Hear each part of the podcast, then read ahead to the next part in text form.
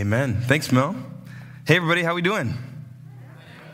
Pretty good. All right, all right. Thanks so much to Eric and the band for leading us uh, in worship. Always just love sitting under his leadership uh, when he gets to lead. It hasn't happened in a while, so it's just fun and enjoyable for me just to sit in the front row and just to worship. And so, uh, again, as Mel said, my name's Nick. I'm one of the pastors here at Grace Hill, and I'm glad that we get to gather and to worship and just to hear from God's word today, seeing what it is that he wants to say to us.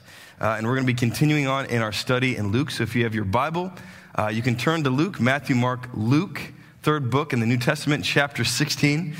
And man, as, as we've been in Luke the last few weeks in particular, uh, we've just seen some challenging words from Jesus.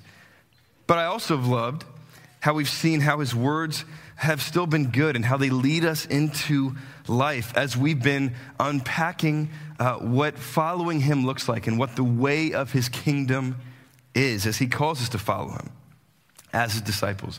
Uh, last uh, week, Alan even encouraged us to ask ourselves the question what does it look like to follow Jesus? And so we'll continue on with that uh, idea today, looking at what it means to follow Jesus and to be kingdom minded people kingdom minded people. So, again, you can turn to Luke chapter 16.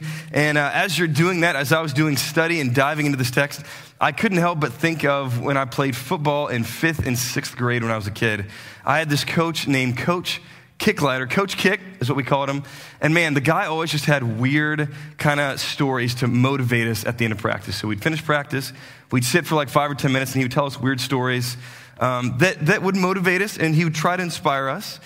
Uh, some of them were good, some of them were better than others. The one that I always remember so clearly is one about a dung beetle, right?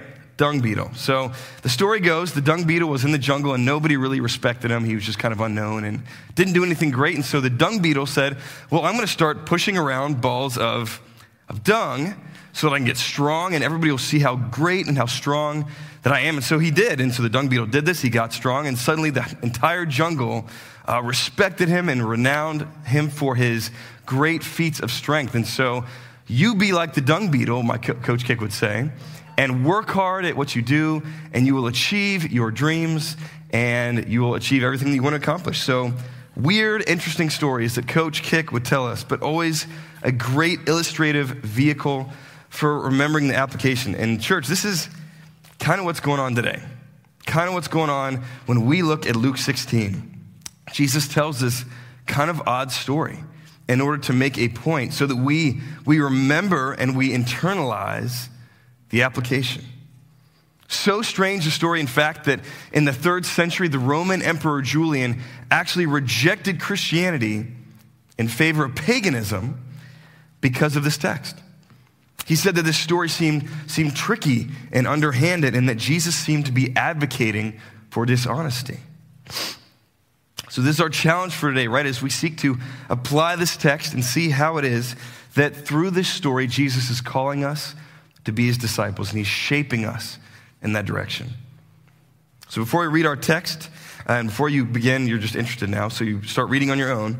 Hold on, folks, on me right here. The main idea that I want us to make sure that we grasp for today is this. Here's our main idea Jesus calls us to be faithful stewards with our lives and the lives of others. Faithful stewards with our lives and the lives of others. And so I believe this is really the high level application, the place that Jesus is wanting to lead us in today as we dive into this text. So let me, let me pray for us.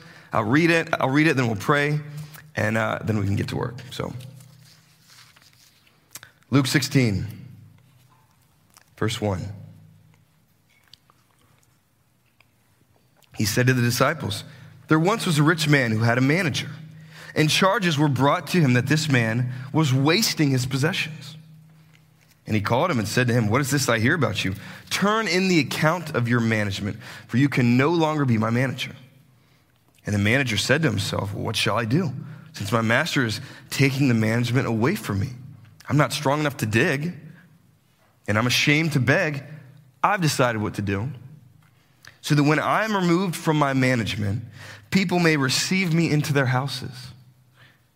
So, summoning his master's debtors, right, the people who owed his master money, One by one, he said to the first, How much do you owe my master? And he said, A hundred measures of oil. So he said, Okay, take your bill, sit down quickly, and write 50. Then he said to another, And how much do you owe? He said, A hundred measures of wheat. He said to him, Take your bill and write 80. Then the master, the one who just got cheated, commended the dishonest manager for his shrewdness. For the sons of this world are more shrewd in dealing with their own generation than the sons of light. And I tell you, remember, Jesus speaking here, I tell you, make friends for yourselves by means of unrighteous wealth, so that when it fails, they may receive you into the eternal dwellings. One who is faithful in a very little is also faithful in much. And one who is dishonest in a very little is also dishonest in much. If then you have not been faithful in the unrighteous wealth, who will entrust to you the true riches? And if you have not been faithful in that which is another's, who will give you that which is your own? No servant can serve two masters, for either, either he will hate the one and love the other, or he will be devoted to the one and despise the other. You cannot serve God and money. All right, let me pray for us. Father, thanks for this time. Thanks that we can gather. Thanks for this text that on the surface is just kind of strange. But Holy Spirit, we know that your word does not return void. And so we ask now that you would speak to us and lead us and teach us and help us so that we might serve you faithfully. Amen.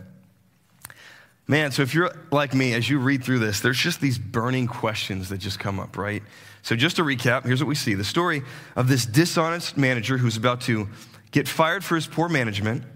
So, in an effort to save his own skin, he cheats his master, who then commends him for his cleverness. And then Jesus also seems to commend the dishonest manager for being clever, which is strange. And then he tells us to make friends by means of unrighteous wealth. And then near the end of our text, he tells us to be faithful with unrighteous wealth so that we may gain true riches. And then, oh, by the way, you can't serve God and money. I mean, what's going on, right? What's this all about? So we're going to dive in, we're going to move through it together. Uh, and as a church, I think look at what Jesus is getting at because I do believe that this passage is actually a call to faithfulness and where God has placed each one of us in our respective lives and specifically called to be faithful with ourselves, with our own lives, but also with the non believing people, non Christians in our lives, and also how we steward well our possessions and our gifts. And so this is going to be reinforced by what Alan preaches on next week as he continues on in Luke 16. But I think with this image, Jesus is really just teeing us up here with this word picture to be able to speak to the issue of faithfulness and stewardship on multiple fronts. So let's jump right in. Pick it up, verse 1. So we'll read it again. Verses 1 and 2. So he said to the disciples, There was a rich man who had a manager, and charges were brought to him that this man was wasting his possessions. And he called him and said to him, What is this I hear about you? Turn in the account of your management, for you can no longer be manager, right? So this is a story that Jesus gives to the disciples. And anytime he tells a story or a parable, uh, it's important, right? There's an image, there's a concept that he wants us to grasp. So we've got to listen. So we, we focus in on that. So here's this manager. He's not doing a good job. And his boss finds out. So the boss says, Hey, I hear you're not doing a good job. You're wasting my money. Pack your bags. You're done. Turn in your accounts. So notice this, all right? This is important to the whole sermon. Right off the bat, we see an example of poor stewardship. And think about this, and notice this in the light of our main idea, right? That says Jesus calls us to be faithful stewards with our lives and the lives of others. So we're called to be good stewards, but right here immediately we see an example of bad stewardship. So just hang on to that. So the boss says, You can no longer be my manager, right? Verse 3. So the manager said to himself, What am I going to do, right? My master is taking the management away from me. I'm not strong enough to dig, and I'm too ashamed to beg, right? So he's saying just straight up, I'm not strong enough to do physical labor for work, and he's unwilling, he's ashamed to beg others for money. There's no respect in that. So what's he going to do? Verse 4 I've decided what to do so that when I am removed from management, people may receive me into their houses. Interesting statement, right? So he's, he's got an idea, and it's a clever, tricky idea. And so he's taking steps so that when he loses his job, people will receive him into their houses. Now, in just a second, verse 5, we're going to talk about specifically what the dishonest manager does to achieve this. But for, for this verse, for verse 4, here's the big thing that I think Jesus wants us to see in verse 4. The dishonest manager is thinking intentionally about his future dwellings, his future situation that is driving in his actions right now. He was thinking about his future dwellings, and that dictated his actions now. This is huge. Put your finger on it, mark it down. This is significant as it relates to our understanding this text and applying it in a way that leads to us being faithful in where God has placed us. So he's thinking about future dwellings. Jesus is going to come back to this in verse 9. So put a placeholder right there. So, verse 5, what does the dishonest manager do? Verse 5. So, summoning his master's debtors, Again, the people who owed his boss money, it's a dangerous game. One by one, he said to the first, How much do you owe my master? He said, A hundred measures of oil. He said, Sit down, take your bill, and write 50. Then he said to another, How much do you owe? A hundred measures of wheat. And he said to him, Take your bill and write 80. So what's he, what's he doing? He's lowering what the debtors will owe and have to pay. So it seems like he's maybe helping the debtors at the master's expense, but what he's actually doing is helping himself. One commentator says this Because of his actions, the dishonest manager anticipates that his actions towards the people whose debts he lowered will obligate them in some way so that it will guarantee his own future. The steward acts not for the benefit of his master or even the debtors, but purely for his own selfish ends. He's putting the debtors in debt to himself, is what he's doing. He's lowering what they owe so dramatically so that they're going to kind of owe him in some way. Remember, Jewish culture is, is an honor, shame, um, communal culture. So if you are given a substantial gift or indebted to somebody in any way or somebody helps you, you've kind of got to pay that back. Or the community would find out, they, would, they wouldn't trust you, they wouldn't respect you, uh, they would think you're dishonest. So culturally, that's, that's the underlying current here. So the manager is clever, man.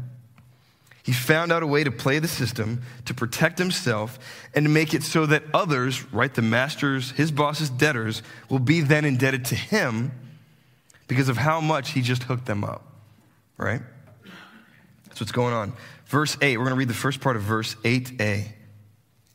So the master commended the dishonest manager for his shrewdness. So it's weird, right? So he, he is commended by the master because of how slick he was. Now, it's assumed that he still got fired because of how badly he cheated his master, and because it also emphasizes that he's securing his eternal, his future dwellings, which would be irrelevant, obviously, if he didn't get fired. He wouldn't need to do that.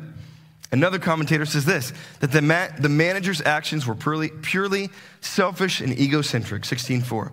He was not the least bit concerned for his master. The master's praise was not directed to the, ma- the manager being moral, but to his being shrewd. This implies only that he was wise, crafty as a fox, and prepared himself for his being fired from his managerial position. So I can just kind of imagine how this plays out maybe in the, in the, ma- in the, the master's office where he calls, calls him in. He's like, okay, hey man, dude, you're on your way out. You cheated me out of all this money. You hooked yourself up in the process. Well played. Now get out right? He is commended for acting and for preparing himself for the judgment awaiting him, specifically the judgment of getting fired from his master, his boss. And then in the second half of verse 8, again, Jesus speaking, Jesus says this.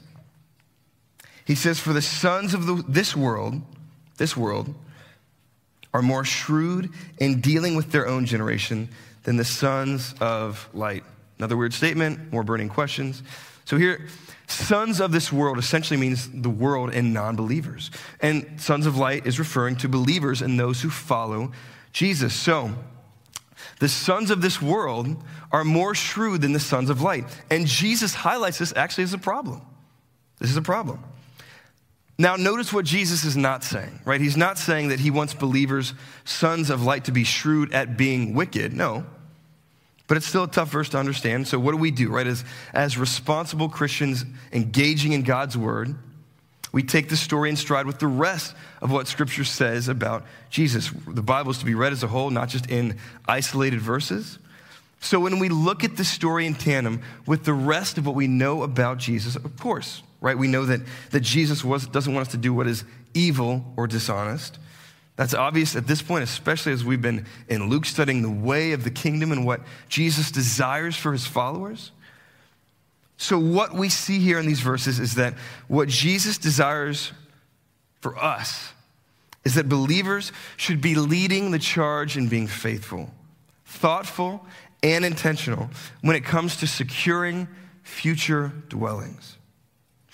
Jesus is, is urging believers to act as prudently with regard to divine things as unbelievers do with regard to earthly things, if not more so. Don't be dishonest like the manager, but be faithful, thoughtful, and intentional when it comes to securing future dwellings. Be shrewd like him. And we keep using this phrase, right? Securing future dwellings. So, what are, what are we talking about there? Verse 9, Jesus is going to bring some clarity on this term uh, that we keep seeing again and again. So Jesus says this, verse 9. We're going to camp out here for a while. He says, I tell you, make friends for yourselves by means of unrighteous wealth, so that when it fails, they may receive you into the eternal dwellings. All right, remember, back in the beginning of the sermon, these burning questions that keep just arising when we read this text. So for me, I know when I read this specific verse, I'm like, man, what is, what is Jesus saying when he's telling us to make friends by means of unrighteous wealth? That sounds bad. It sounds like something that, that Christians shouldn't be doing, right? So to understand this verse, I think we need to begin with this term, unrighteous wealth. Um, when we say this, what we're essentially saying is we're talking about the economy of the world. We're talking about earthly wealth, worldly pursuits, the endeavors of the secular world. They're not necessarily bad, they, they certainly could be, but it's, it's earthly wealth, wealth not being used per se for God's kingdom, okay? So if this is what, what unrighteous wealth is, it's kind of earthly means, endeavors. Man, why would we want to be involved with it on any level? Shouldn't we just, as Christians, just reject it outright go live in caves and wait for the Lord to return? Nope. I believe, and I think this is Jesus' point, that just because it is worldly, it doesn't mean that we still can be shrewd and faithful with it. It doesn't mean that we as Christians can't leverage unrighteous wealth for kingdom purposes. This is why I love this verse, because Jesus then tells us to take this unrighteous wealth and to make friends by it to make friends by the world as we live in the world, as we engage in the world, as we are surrounded by it, which is inevitable. We're all here. And I believe that this is what Jesus is getting at when he says to make friends by means of unrighteous wealth. We are to befriend the world, the lost. Talked about this last week. But, Nick, aren't we as Christians supposed to reject the world and Go live in caves. Again, we keep saying that. Well, let's just look to the example of Jesus for a second. When we look at the ministry of Jesus in the Gospels, this is exactly what he did, right? He befriends the world. Now, yes, he calls his disciples to live radically different from the world and to repent of and to flee from sin. But he also pursued the lost. Right? I mean, the guy, Jesus, was hanging out with, we see him with, with tax collectors, with criminals, with prostitutes, even people who were just viewed as poor or, or ceremonially unclean, in order to befriend them and show them that eternal life is found only in Him. Right? He's going after the sick, not the healthy. Jesus models this for us as we are called to go after the lost and the broken and to befriend them with, with gospel motivations and intentions, as Alan talked about last week. We aren't of the world. Nope, not at all. We are kingdom people. Make no mistake, but we live in this world now. And while we're here, waiting for Jesus' return, hoping in that, we have a purpose. We have a job to do. We are on mission. right? Matthew 28 go and make disciples. Go be faithful and be shrewd for the kingdom. We have such an opportunity here. And as verse 9 says, we are to be present in non believers' lives so that, look at what it says, so that when unrighteous wealth fails them, because it will, right? When people are let down by their unrighteous wealth, when their worldly way of living fails them, when it leaves them dry and wanting, because it will, it always does.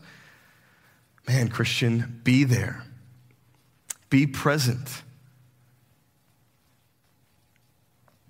Be there when it fails so that you can point them to truth, to Jesus the only one who is our hope, right? And, and as we do this and as we are faithful in this way, as we are shrewd, a faithful son or daughter of light, people will see our faith. People will see the hope that we have in us, 1 Peter 3.15, and they will turn to Jesus. Many of them will. So we do this, right? We're, we're shrewd and we're faithful and we're in the kingdom and we're befriending the world by means of unrighteous wealth because we love others and we want the joy of receiving one another, end of verse 9, into eternal dwellings, receiving one another into heaven, into God's kingdom. This is what he's saying. The joy of receiving each other into eternal dwellings. Uh, last month, Julie and I both had COVID. And um, so, you know, we were locked down for a little bit, for a week or so. And obviously, you know, when you're locked down uh, with COVID, the one thing you can do is have a Lord of the Rings marathon, which we did. Obviously, what else are we going to do? So, um, so we finished the last episode, The Return of the King, this past week. Such a cool moment where, you know, the ring is destroyed. Frodo is faithful in his mission. He's swept up. He's brought back to the, to the city of Gondor, placed in the palace. And when he wakes, he finds, right, all of the other, the rest of the fellowship there rejoicing with them. They've all been faithful in their mission to do whatever it is they had to do to play their part in the story. And so they've been faithful, and now they're all together in their dwellings, rejoicing, celebrating, laughing. So I couldn't help but, as I was prepping the sermon and watching that, man, just such a beautiful picture of this. They were faithful in their mission, and now they are receiving one another with joy into their dwellings, right? Their home. They've made it. And I think, I think this hits on what Jesus is getting at here, right? As you are faithful in this life and what God has called you to, one of the things that you have to look forward to is receiving each other, right? The people who your lives have touched into eternal dwellings. Such a beautiful glimpse of the fruit of our faithfulness that Jesus gives us. So, this is our hope, church, right? We want to see people pass from death to life. So, just to really quickly resummarize this verse, as we are living in the world, we are faithful to be shrewd and to leverage unrighteous wealth, aka the world system. We are to make friends by it by befriending the lost, so that when it fails, we might point them to Christ, so that we might also one day receive one another into eternal dwelling, so that we might see the lost saved and with them enter into God's kingdom. Faithful stewards with our lives and the lives of others. So the illustration now finished. Jesus continues on in verse 10. And now we really get to, I think, his closing encouragement uh, that Jesus gives us in the light of our story and just some good practical application. So, what I'd, I'd love for us to do now as we look at these last four verses is to notice three steps that I think help lead us into being good and faithful stewards, both in our lives and the lives of others. So, verse 10. Jesus says, One who is faithful in a very little is also faithful in much. And one who is dishonest in a very little is also dishonest in much. You know, as I was reading over this verse, praying through it, man, I think, I think the really sobering warning here is the fact that the path that we are currently on, whatever that is, whatever that looks like, whatever trajectory we are on, it only tends to increase. We don't naturally or easily get off the path that we're on or the trajectory that we've been on or that is right in front of us, right?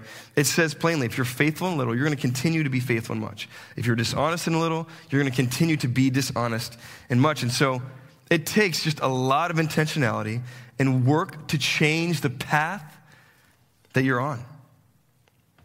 So I think the first step that, that just helps us to be faithful stewards is number one, examining the path that you're on. What is the path that you're on? Right? We've been talking a lot about examining ourselves in light of the kingdom, in light of God's kingdom. Christian, what path are you on? Examine yourself. Where are you going? Where are you headed? What are you doing? Does that align with God's kingdom and what He calls us to? Are you being faithful in this? So, I mean, I'm just thinking through a few examples for myself that are convicting for me. Like, how did I, how did I spend my money this past weekend?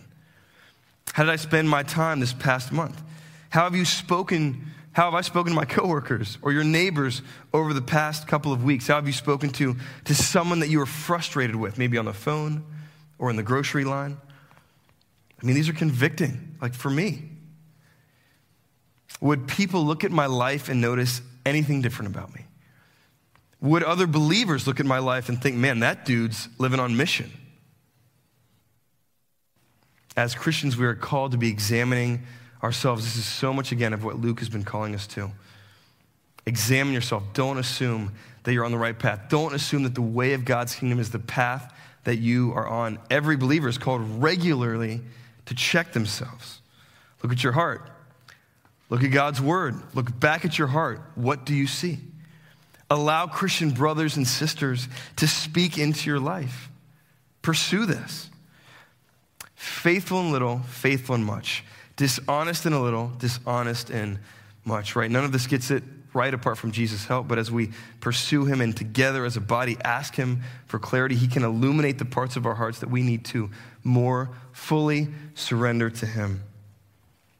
As we strive to be faithful and as we think about eternal dwellings, examine the path you're on.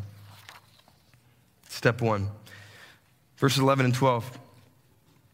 If then you have not been faithful in the unrighteous wealth, who will entrust you to you the true riches? And if you have not been faithful in that which is another's, who will give you that which is your own? Second step to being a faithful steward is this start being faithful in the small things today, wherever it is that God's placed you and called you to be faithful. So, just like these verses say, are you being faithful in the small, worldly things, remember, right, with unrighteous wealth and with the people that God has placed in your care? You might say, well, Nick, okay, what does that look like? And I would say, um, one question you can ask is, where are you gifted? What are you good at? What are you talented at? Gosh, I mean, this area that we live in, people are so uh, the best of the best um, so successful. Many of you own businesses and are successful and have incredible skills. And so, we as a church, we want you, Grace Hill, to be asking the question of yourself how can you use your skills and what God has gifted you in to be faithful, to be shrewd for the kingdom, and to be faithful in the small things, the everyday things, right? Are you a lawyer? How can you use your lawyering skills, if that's even a word, to serve God's kingdom, to advocate for what is true and just? Are you a teacher? How can you be a light for God's kingdom wherever uh, you are teaching, whatever your circumstances in? If you're in a public school or in a private school, right? The landscape is changing. It's getting tough. If you're a stay at home mom, how can you use your skills as a mom to encourage other moms and parents and shepherd the next generation of Christ followers? What a privilege that is. Gosh. Two great examples I can think of this in our church, just two ministry areas that I, I directly lead and take and kind of oversee and help with are um, with our uh, production teams and our setup teams. So I think of uh, Aria and Zach Dizel, where they lead our production team and they create um, standard operating procedures and processes that help to keep us uh, organized and structured and get things done recruiting volunteers. I think of Nathan Leamkyle, who leads our setup team, where um, not only is he also technically minded, but he's just good at building things and solving problems. And so he's gotten out of us out of many binds with the trailer and recruiting volunteers. And so, man, these are just two quick, great examples. We have so many others in our church, but those are the two that uh, I work with very closely. Two examples of people just using what they're good at, using their gifts and their skills in the everyday, small, routine, regular places that God has placed them, just here in our church, in a way that brings God glory and praise and honor. Faithful stewards. Are we being faithful in these small, seemingly insignificant areas in our lives? And I promise, Grace Hill, that as you begin to do this and you take steps of faith, to be faithful in these small ways that maybe nobody sees, man, the Lord will just expand the ways that He uses you. I've seen it so many times. I'm absolutely convinced that as we are faithful in these areas, in our lives and in others' lives, um, that nobody sees that the Lord honors this and He will give you greater degrees of stewardship over his kingdom. You will see more and more of his power, his glory, his goodness, and his love pass through you to others. Because he likes to show off. Our God does. So, step two in being faithful stewards is start by being faithful in the small things today. And then, verse 13 it says, No servant can serve two masters, for he will either hate the one and love the other, or he will be devoted to the one and despise the other. You cannot serve God and money. So Jesus really just highlights the conflict here of, of serving him and serving the world. Right? The two are, are naturally opposed to one another. You can't serve God and money, as Jesus helpfully puts specific language to one way this conflict often plays out, talking about money and possessions. So, looking back to our story, right, you can't be concerned with eternal dwellings and worldly dwellings. Eventually, one will win out. Can't have two masters. It's impossible. As we, as we even just look back in the Word of God in the Bible, we see so many times. I think of like David, I think of even Abraham, where they're trying to follow God and they kind of sometimes go back and forth, and it just doesn't work, right? It's a failure. Can't serve two masters. And so when I just think about just a good application for this verse, it isn't just remembering that you can't serve two masters. That's, of course, true. It's not even just don't live for the world. That's also true. Man, I think, I think with this verse, the best takeaway that we need to, to stick in our pocket, that you've got to fight to remember is this, is that the master that you do serve, Jesus, is overwhelmingly for your joy and for your good. That's the only thing that's going to keep you stayed on him, right? Following after him. I think it's Psalm 23, right? The good shepherd who leads us into green pastures beside still waters and who protects us with his rod and his staff in the valley of death. Right? Because the other master, the world, the flesh, this Satan, which we believe are true, is actively trying to kill you and to devour you, as it says in 1 Peter 5 8. We believe that. We do. But our master, our good shepherd, our Lord, whom we follow, again, is overwhelmingly for our joy and our good. So then, listen to this. So then, faithful stewardship and serving now becomes a, a joy and a privilege, especially since our master has faithfully already served us in the gospel and what he's done, right? I love the end of Psalm 16, one of my favorite Psalms. Verse 11, it says, You make known to me the path that leads to life. In your presence there is fullness of joy. At your right hand are pleasures forevermore. Just think about that, right? Do we believe that? Our master is leading us into life, that in his presence there's fullness of joy, and that there's literally pleasures in his right hand. It's awesome. So I think step three in becoming a faithful uh, and shrewd steward is remembering that our master Jesus is always seeking our good. We've got to fight to remember this. We've got to encourage one another in this. As we internalize this and we make this our thinking, our regular thinking, I think the appeal of the appeal of the other master and the world and the flesh and the desires of the flesh, I think they will fade. And as we encourage one another in this and fight and hold on to this truth, man, our church will be a faithful presence that actively seeks to steward our lives for the kingdom and call unbelievers into fellowship with us, right? Into eternal dwellings. Jesus is always seeking after our good. So, again, as we wrap up, uh, our three steps to being faithful stewards in our lives are we need to examine ourselves, right? Look at your heart. Allow others to speak into your heart. Look at God's word. What does it say? What's the connection? Where's there a disconnect? What path are you on? Be faithful in the little things, man, again, as we serve faithfully, Colossians 3.23, right, we, we work as according to the Lord, not for men. Remember that. As we remember that, no matter what we're having to do, as hard as it is and as difficult as it might be, that is so liberating. Gosh, knowing that I'm working for the Lord. And if nobody else sees it, that's okay because He does. And He's going to honor and He's going to reward and He's going to bring blessing in His own time and strengthen me to do what He calls me to do. Be faithful in the small things. And then we remember together that our Master Jesus is always seeking our good, right? He is our good shepherd, leading us, with us, holding us, strengthening us. So, church, let's do this together, man. Let's examine ourselves. Let's be faithful in the small things. Let's remember that Jesus is seeking our good. Let's encourage one another in this. Uh, and as we close, I'm going to invite the band, uh, Eric and the band, to come back up. But as we close, I was reading a devotional with my kids the other night, and the bottom, they had uh, Philippians 2 15 and 16 written in the CEV, which I'm not super familiar with, the contemporary English version of the Bible. And I really liked it. I thought it summed up just well. I was just kind of, I just read it as I was prepping. I was like, oh man, that's perfect. Perfect summarization, I think, for today's sermon. So uh, it says this Philippians 2 15 and 16 in the CEV. It says this. It says, try to shine as lights among the people of this world as you hold firmly to the message that gives life. Try to shine as lights among the people of this world as you hold firmly to the message that gives life.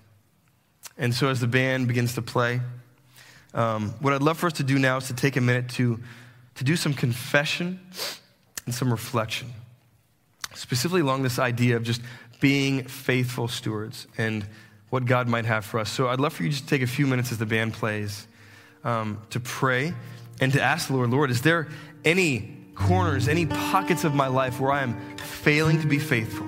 Right? We ask ourselves these questions. Um, we ask ourselves these types of questions in humility so that we can put ourselves in a posture where God can come in and work and where He can illuminate and bring clarity and reveal to us what He wants to do and how He wants to transform us. So take a minute and confess and ask the Lord, where am I not being faithful? And ask them, Him then to just reveal to you what He might be calling you to do. So uh, take a few minutes to pray that, and then I'll close this out with prayer.